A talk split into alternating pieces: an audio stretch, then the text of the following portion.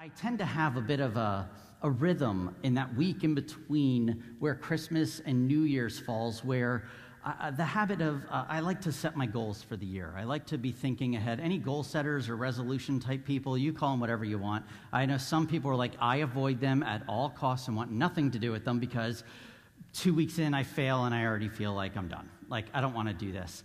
And I, I tend to try to think about how do I measure if I'm accomplishing what I'm hoping to, either personally, financially, whatever. And measuring the goals is the hardest part, right? That's where I tend to get messed up. And I, I, there was a message that I had listened to. Um, man, it was probably uh, like two years ago. And as I was listening to it, it made me rethink how I plan my goals for the year. And the preacher was a real jerk. It was this guy named Jimmy. And uh, there's nothing more convicting, I'll tell you, and more awkward than when you begin to prep a sermon and write a message and you're doing this and you're thinking, I don't think this is for anybody else but me. And, and it, you know, every year now, I revisit this message myself to kind of feel the conviction and not just feel the conviction, but to rethink how am I planning forward? What am I doing? And today, all I simply want to do is invite you in to that message again. And if you're thinking, oh, you're just going to preach a message you've already preached, it's like, listen, you forget and I forget what I said last week. It wouldn't matter. But the truth is, I need to be reminded of these things. I know the Apostle Paul writes to the churches all the time and says, I remind you of these things because we need reminding. I need reminding. And so I'm going to invite you now into this with me to say, hey, what was that about? And for some of you, this is going to be brand new. For others, you're like, wait, uh, oh, I do remember this. It'll be a great reminder. One of the things that I've had to rethink is not asking, what can I get done this year, but asking two other questions instead. And they're not very complicated. These are the questions that I now ask to start my year how can I grow in my love for God? And how can I grow in my love for people? How can I grow in my love for God? And how can I grow in my love for people? All the other things that I have to think about during the year and that I want to accomplish, they're important, but I don't think any of them are as essential as these two questions. How can I grow in my love for God? And how can I grow in my love for people? And, and growing is the hardest thing. Like, how do you measure if you're growing in love or not? It's very, very difficult. Now, I, I've been married for probably 7,485 days. And I will tell you that when I said yes to uh, Eileen on our wedding day, and I said, I love you, the I love you that I said for her is different than the I love you that I said this morning. I did say I love you this morning. You were sleeping as I kissed your head and walked out, but um, if you don't remember, I love you. Now, the I love you that that is is very different than the I love you from 7,000 days ago, isn't it? You know, you know what that is? That, that's growth. And it's going to be different. What's behind that? 7,000 days of experience that we have together. I, I remember when we found out Eileen was pregnant, we were going to have a kid, and I was like, oh man, this is a lot. And all of a sudden, my first daughter, Kayla, was born, and my love somehow grew. And I thought, I don't think it is possible to love a child any more than this. And then when Eileen told me she was pregnant again, I thought, oh no. I, I have given all my love to this first kid. I don't think I have any to give to this second kid. Has anybody else ever felt that before? Okay, like terrified with a second kid coming, going, What do I do? How, what am I going to do? And all of a sudden, when my son Jams was born, I found that my love grew. And then 14 months later, when my third uh, child was born, I, I, I couldn't believe it. My love continued to grow. And what I realized so quickly was that my love wasn't limited, my love continued to multiply. It wasn't being added on to, it was being multiplied and extended. And I just loved that it was like, here we go, here we go. But I think what happens to most of us is we look at our life and think, oh man, I have this much love, and this is all that I have left to give. And if this is all I have left to give, I need to be very careful and measured about how much I share who I am and love the people around me. and how much I can extend to love God and, and Him because my love is limited. And this is one of those lies that I think the enemy tells us is guess what? When you're born, you're born with this much love and that's it. You don't get any more, that's it. When we do this, it impacts our ability to love people around us. We withhold the love that God has called us to give to the people around us because we're worried maybe they don't deserve that part of me or who I am. They don't deserve this right now.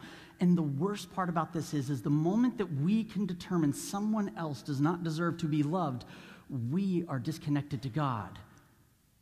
And it impacts our ability to love and receive love from God.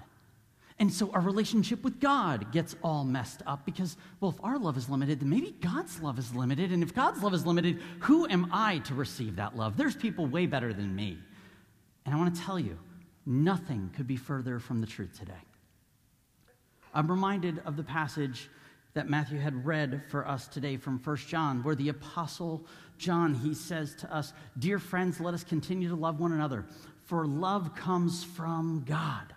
Anyone who loves is a child of God and knows God, but anyone who does not love God does not know God. Why? For what? Read those three words with me God is love.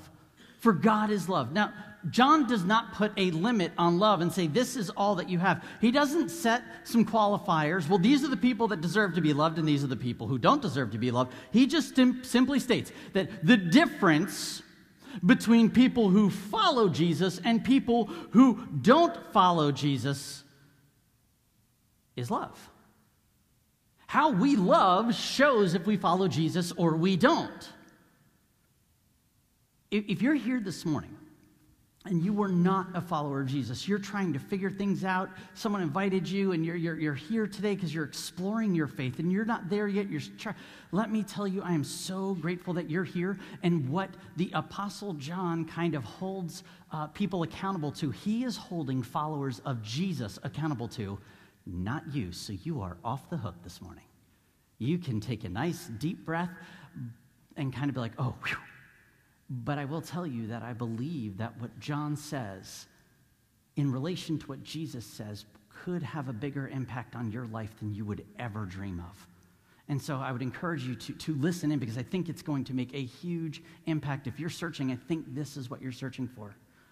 So John says there's a difference between those who love Jesus and those who don't love Jesus, and those who follow him and don't follow him. And that difference is how we love. Anyone who loves is a child of God, and anyone who doesn't love is not a follower of God, right? It, it's, it's pretty simple. Why? Because God is love. He's not trying to make it complicated. And what we know about God is He is the truest definition of love. He actually demonstrates what love looks like. Just, just look at verse 9. It says, God showed how much He loved us by sending His one and only Son into the world so that we might have eternal life through Him. This is real love. Not that we love God, but that He loved us and sent His Son as a sacrifice to take away our sins. How did God demonstrate His love for us? By sending His Son, Jesus, to do what we could never do. Because God, who is love, came to earth and took on flesh. This means that Jesus, being 100% God, came to earth and he became the human embodiment of what love looks like. If we're ever curious of what does a love what does love look like for us, we look to Jesus and how he lived. This is what love looks like in the flesh. When he walked the earth as 100% man, he was living out a life of love because he is God. And so when it comes to measuring our love, we only have one man that we can measure ourselves against, and that is Jesus Christ, the Son of God. How am I growing in my love? We look to Jesus because he is what love looks like with flesh on. He loved all of creation with everything that he had when he walked this earth. And, and I will tell you, it's not like he separated his love or he picked and chose who he wanted to love. And the worst part is, is that as he extended this love, he was not always met with that same love. When he met the hopeless, he brought hope. when he invited the outcasts and the people who were pushed aside and he brought them into community. He, he walked around healing the broken, and those who were left pushed aside said, There is hope for you. When he did all of these things, do you know how often he was met with anger? He was met with accusations. He was met with frustrations, and, and he was chastised for what he did. That's not what people do. You see, the way that Jesus lived out love was extremely messy. It, it, just, it wasn't neat and pleasant. It was hard.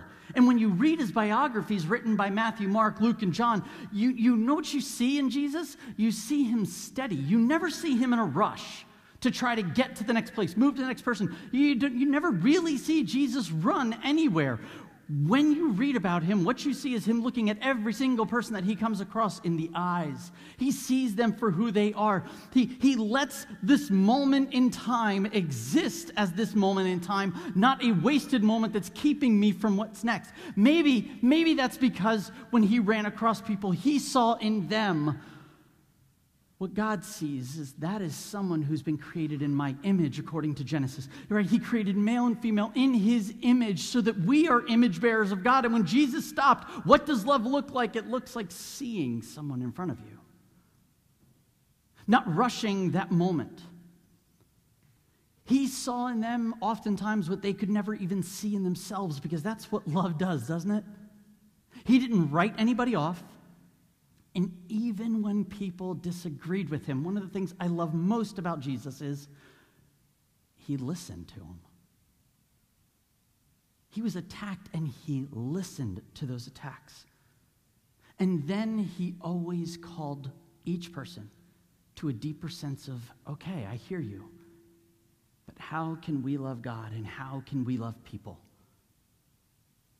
I know this all sounds awesome. Like, wow, Jesus, you know, who would want to hang out with Jesus and be with Jesus? The human embodiment of love. We all want this. And I will tell you that that is offensive to the world, that type of love. So offensive that they saw this type of love. And people who experience hate, who are fueled by control and jealousy, the very people that Jesus loved were the very people who had him publicly executed in one of the most graphic ways. The sinless embodiment of love was hung on a cross, tortured. Love was beaten, mocked, spit on. And when Jesus died, when love was laid in the tomb. And the world thought we've killed love. Three days later, Jesus Christ rose from the dead, and it was all over. But you know why? It's because love cannot be conquered. Love cannot be conquered. On the third day, when Jesus rose from the dead, conquering the power of sin and death, which we just sang about, what he was doing was declaring definitively that hate cannot win. Hate cannot win because we are loved by God and we are supposed to be living out this love. And yet, so many of us are filled with hate. So many of us are filled with this control and this jealousy. And when we, I say that we are loved by God, I mean that we, that you, please understand, please hear me on this. You are loved by God. You are loved by God so much that He gave His Son so that you could be back in relationship with Him. It's because He longs to be in relationship with you and with me. Isn't that amazing?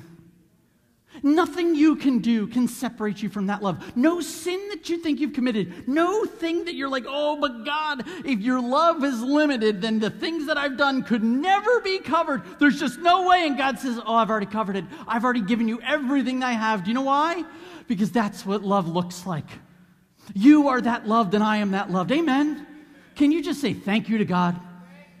All right, that, yeah. Um, maybe that's the thank you you got for like a crappy Christmas gift. You have been given the gift of life because of the depths of God's love. Is that not something to be thankful for? Can you just say thank you? Thank you, Lord. Thank you, Lord. I don't care who you are or what you've done. You are loved by God because you have been created with purpose. You have been created in His image. When you were conceived and being knit together, God knew you already. And He loved you in that moment. He sent His Son for you, not so that your life would be better or neater or more convenient, but He sent His Son for you and he sent his son for me so that we might be forgiven of our sin, so that death would not have the last word and it would be defeated. It will have no more hold over us because death's goal was to stomp out love, and it couldn't win over Jesus. And Jesus says, This victory is yours. And then he gave us the gift of the Holy Spirit. Why? So that we could be filled with God. Just like we sang about, so that we would be conformed to his image one step at a time. We are not perfect. Amen? If you're new to Crossbridge, you're surrounded by some of the most messed up people you'll ever meet.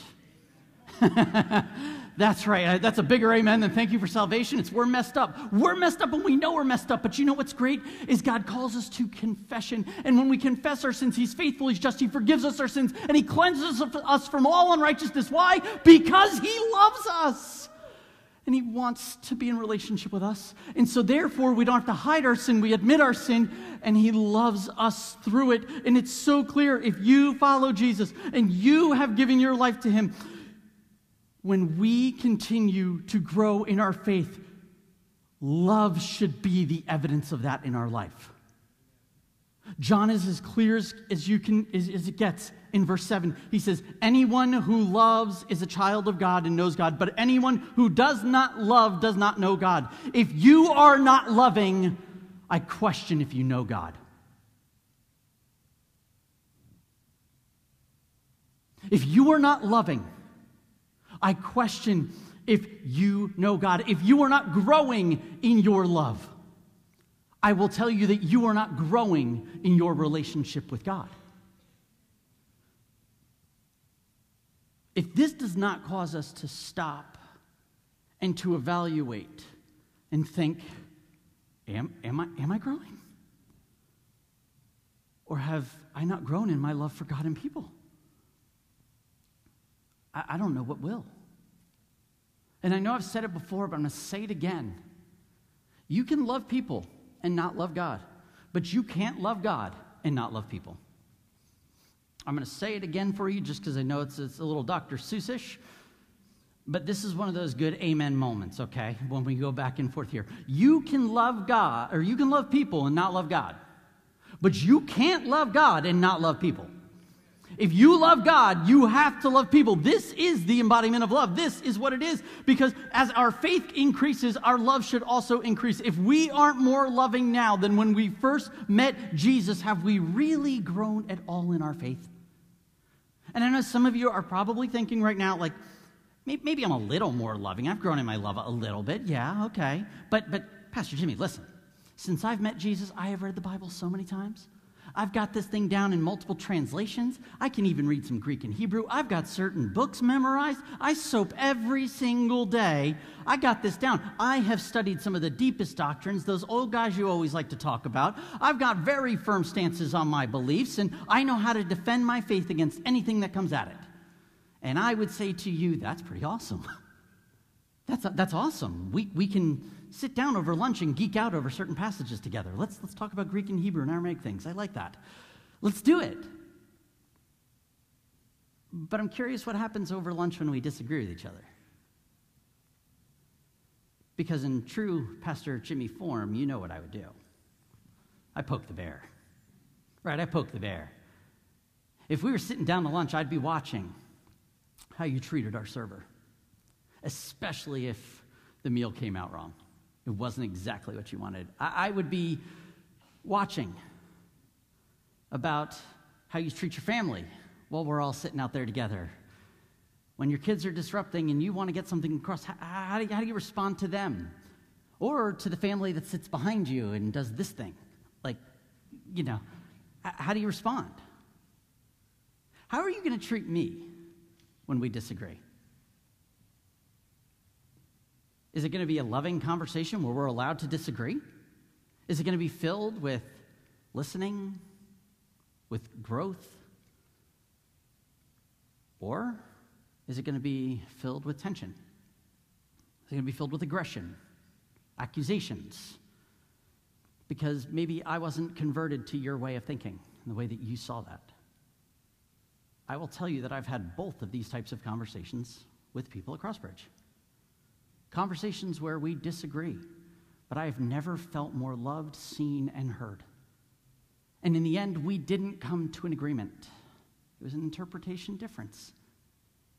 And I have never felt more loved. And I've had the conversations where we disagree, and I am left sitting at a table, mouth wide open, as I'm being branded as an ignorant heretic. Listen, just because we know a lot doesn't mean that we love a lot.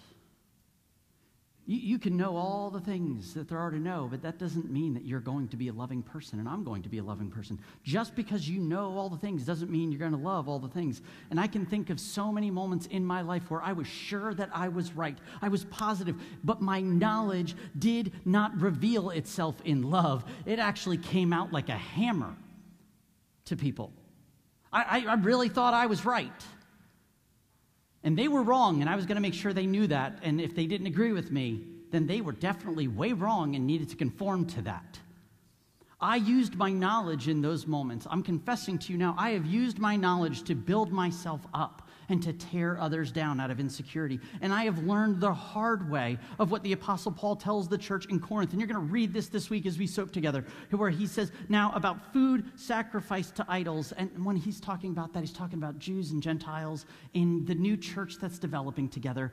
And they had issues with what kind of meat they were eating, if it was like sacrificed to idols, are they allowed to eat it, are they not allowed? And they really couldn't figure this out. And so he's like, Listen, concerning that issue and that topic, now, about food sacrificed to idols, we know that we all possess knowledge, but knowledge puffs up while love builds up.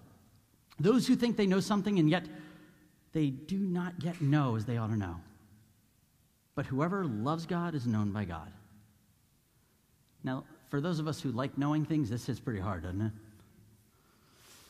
I love how Paul says, like, hey, we all know that we all possess knowledge. right? Almost like saying, yeah, we know how much you all know about this stuff. We know that you have studied it, that you've all this stuff. Uh, it's a shot at how, you know, when some people flex their knowledge on stuff and they're like, well, I was studying for 18 hours on that. And you're like, oh, that was cool, like a humble brag. You know, there we go. And, and then he nails them with this you can know what you want to know, but let me remind you knowledge puffs up while love builds up. He's not saying that we shouldn't have knowledge or that the study of the Word of God is not important, but he's warning the church that a proud attitude towards another person is not the way of Jesus. A proud attitude towards any other person that you are better than them, no more than them, and they have no hope without you. You are not God. This is sin. One of the most effective ways that I think we can grow in our love for God and in our love for people is actually by spending time literally studying the Word of God. This is the reason that we, we soap together as a church. One of the reasons we try to go chapter by chapter through the Bible, and we've been doing this for a while. And let me just tell you one of the coolest things that happened this December is if you were with us in uh, September of 2019, when we started reading the Bible together, chapter by chapter, uh, you know, the elders, the board, we sat down together and we were like, what's one of the issues that we're trying to address in the next couple of years? And it was like, we really want to make sure that everyone who comes to Crossbridge knows what's in the Bible so that at least if we disagree with each other, we're starting at that place.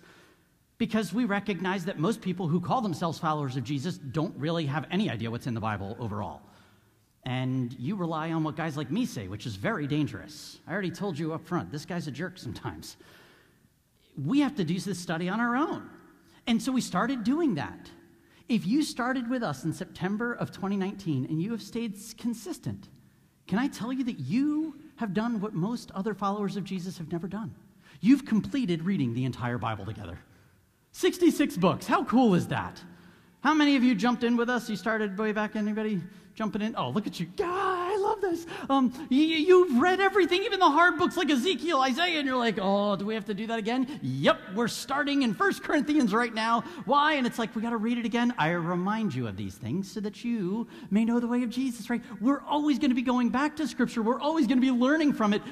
So we're still soaping. Yeah, I think we, uh, we're going to start Genesis soon. And if you really want to be like, what? Great, jump in with us. It's the origin story of Israel, and it's really confusing. Let's be confused together. Amen. But this is what we do, right? We study the Word of God. Why? Because we want to learn to care about what God cares about. We want to learn to love like God loves. We need to constantly be learning to gain the essential knowledge of what's in God's Word, but this knowledge has to be rooted in love because that's what we're measuring, isn't it? We can measure the tests that we have, sure. Some of you, you, you caught the worst tests as you were leaving middle school, high school, college, coming out of the last semester. Now you're back in it and you're like, I don't want to do this. And we measure things all the time, don't we? Do you know your scales? Do you know the things that matter most? And you're like, okay, this is what I got to do. I got to get this done, that done. And we continue to say the measurements are important. The measurements are important. But how do you measure love? If we want to say, do I love people more and do I love God more? How do you measure love? And the only test to answering that is to measure it up against the cross. Is to measure it up against the person of Jesus, and we'll never know what love looks like if we don't read about what he does. When you hold your life up to Jesus, who is the embodiment of love, who demonstrated his love for us through a death on the cross, this is our measurement. Are you with me? And this is what Paul reminds the church of in Philippi when, when he says this about Jesus. He says, You must have the same attitude that Christ Jesus had. All right, cool. That sounds pretty simple, right? It's still hard to measure until you look at what is before this verse. Paul lays out what love looks like and what the attitude of Christ really was. He says this Don't be selfish.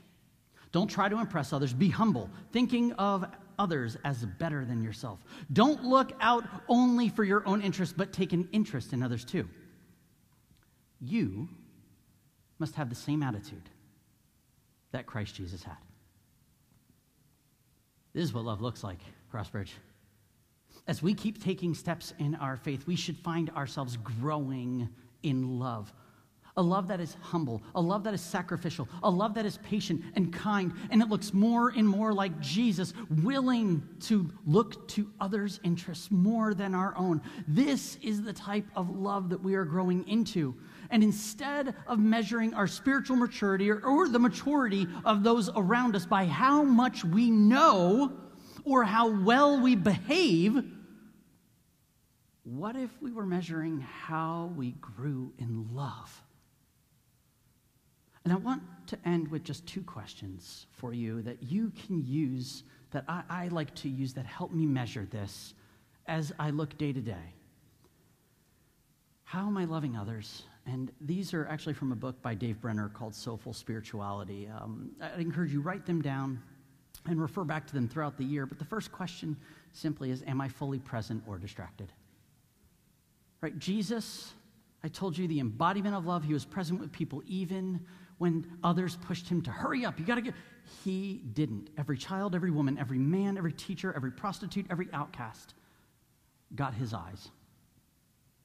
He didn't meet the disciples like for breakfast and spend time checking his phone to see what the rest of the agenda for the day looked like. He didn't keep looking at his watch. Oh, hold on. That's a text that just came in. I'm sorry, what were you saying? Technology has destroyed our ability to be present to each other. He stayed present. He was unrushed. He was undistracted. And I'm telling you, he lived in a culture of distraction. It's like, oh, Jesus would have checked his watch if he was getting texts. He was surrounded by people who clamored for his attention all the time. All the time. But we're in such a rush because our schedules are so packed out. I worry how many opportunities are we missing to love people? Because we can't stop. We can't pause long enough. In the last 12, uh, really like 15 to 20 years, real face to face conversations they're abnormal. We don't sit for people, sit with people for more than 10 minutes until we check something, do something. When you sit with someone, can I encourage you to measure your ability to love them in presentness by how often do you check your phone? How often do you respond to a notification or put the to do list on your list while you're sitting with them? If you have to add to your to do list and what's next, you're not being present. And we need this type of connection so badly. We all need this. Uh, David Augsburger, he says this about this type of connection. He says, Being heard is so close to being loved that for the average person, they're almost indistinguishable. When it comes to measuring our love for others, simply ask yourself Am I being present? Or am I being distracted? The second question that I'll leave you with is this one's harder. Am I open or closed to being changed? Ugh. Jesus listened well to people who disagreed with him. He pushed back in areas, absolutely. And, and everyone thought his theology was wrong. It's great. But he never shamed any person who came at him. He never pushed them over, bowled them over. You know what Jesus' response when people came at him usually was? Questions questions. He asked them, Why do you think this? What do you think it means? Tell me what you are feeling. I think that the questions and us being able to question people, not to reveal that, oh, to see they're an idiot, but you question to learn where they are coming from, understand who they are. This is going to be crucial for us to have healthy dialogue and disagree well together. If we are closed to being changed at all, the best that we can ever hope for is a one sided monologue. And this will affect the, the relationships that we have with people. We'll surround ourselves in an, an echo chamber of people who sound like us, agree like us. And can I tell you what this does? Is it destroys your relationship with God. It erodes the ability for the Holy Spirit to change us and conform us into his image because we don't like change. We don't want to be wrong. And if we can't be changed and we resist that, we will never grow in love. We have to be okay with this. We have to be able to have conversations with people that we disagree with without belittling them, without shaming them, without having to say, I agree complete with you, with you and affirm everything so that this isn't awkward. No, we're allowed to disagree. We are. We're supposed to. If you don't disagree with anybody, do you really have an opinion? Because God's given you one. Because you're created in His image and He has an opinion. Loving God means presenting the best of who you are and listening for the best of who they are. Find what you have in common. Encourage the people who are in front of you. Do not be the cursor, be the blesser. And even if they disagree with you, maybe, just maybe they'll go, you know, you can check out what they believe and you could talk to them. I, I know you won't agree with them, but they'll listen to you. And it was kind of encouraging when I left. Could that be said about you? Because that's a way to measure our growth. And this comes are we willing to be changed? Can we be humble enough to be wrong? You will be wrong this year. Okay, let me just give you a prediction for 2024. You're going to be wrong somewhere, okay? Can you admit to that and ask for forgiveness? Can you confess it and say, I was off and Lord, change me? Ask for the people around you to help you change? Because when it comes to the end of 2024, it doesn't matter how much money you've saved, it doesn't matter how much weight you lost, how many books you read, if you have not grown in love. All of those things are great, but they're not the most important thing. And so instead of asking, What can I get done this year? What if we entered into 2024 with two new questions of how can I grow in my love for God and how can I grow in my love for people? And then at the end of the year, actually, what's great is we don't even have to wait to the end of the year because every single week we come back together. Why? To refocus on what matters most, to stop the, the circus of the world that we live in and say simply, Am I remeasuring up to Christ this week? And when we have failed, the gift is confession. And when we feel like we're growing, the gift is celebration. Communion is the celebration, the practice, and the discipline that brings us back to focusing in on Jesus. And that's why we do this every week, is to remind us are we growing in this? And if you have not dedicated your life to Jesus, let me just tell you, loving will be impossible to do genuinely because love does not live in you. When we submit our lives to Christ, we are filled with the Holy Spirit who enables us to love. Could you imagine what Crossbridge would be like if at the end of the year that was our questions? How will you love Giants fans today? I ask out of genuine concern here. Okay? How will you love Cowboys fans today? Yeah, see, that was even tougher. You're like, ugh, careful. this matters. And the last thing I want is for this to be so ethereal and it doesn't matter. Guys, it matters how you love your kids, how you love your parents, how you love your leaders, how you love your teachers, how you love your coworkers, and more than anything else, it matters how you receive and give the love of God. If we are not receiving it, we can never get it. So we can't grow if we're not growing in our relationship with God. Grab a soap guide, get into a small group, not because these behaviors allow you to be more loving, but they point you back to Jesus over and over, which is what we need. Amen? Let's be that church at the end of 2024 the church that's known as being one that grows in love and is a hot mess doing it, but we're doing it. Would you stand with me as we prepare for communion today?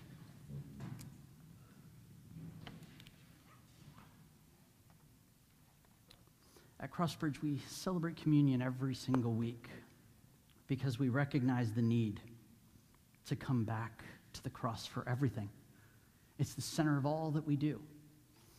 We end our services with it, so everything always has to point back to the cross. And if at this point, as we prepare to take communion, if you have dedicated your life to Jesus and his teachings, believe he is the Son of God who died and rose again, is ascended and seated at the right hand of God, and will return as our coming King, regardless of what tradition you come from, we invite you to take communion with us at our table, and it'll be set up on the side if you are not in that place of following Jesus, I want to tell you please do not take communion. This is something for followers of Jesus to do, but it's, it's part of a family to bring us back to Christ being the center.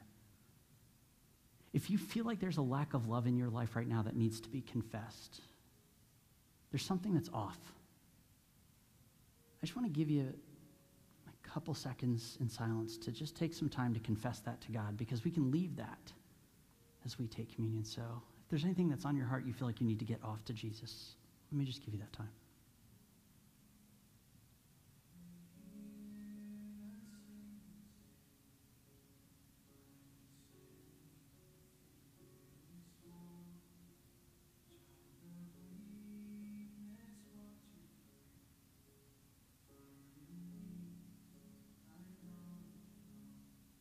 Thank you for your forgiveness, Jesus this time, if you have followed Jesus and you follow him, I would encourage you, please go. You can grab a prepackaged uh, communion or a cracker, dip it, bring it back, and we will eat and drink together.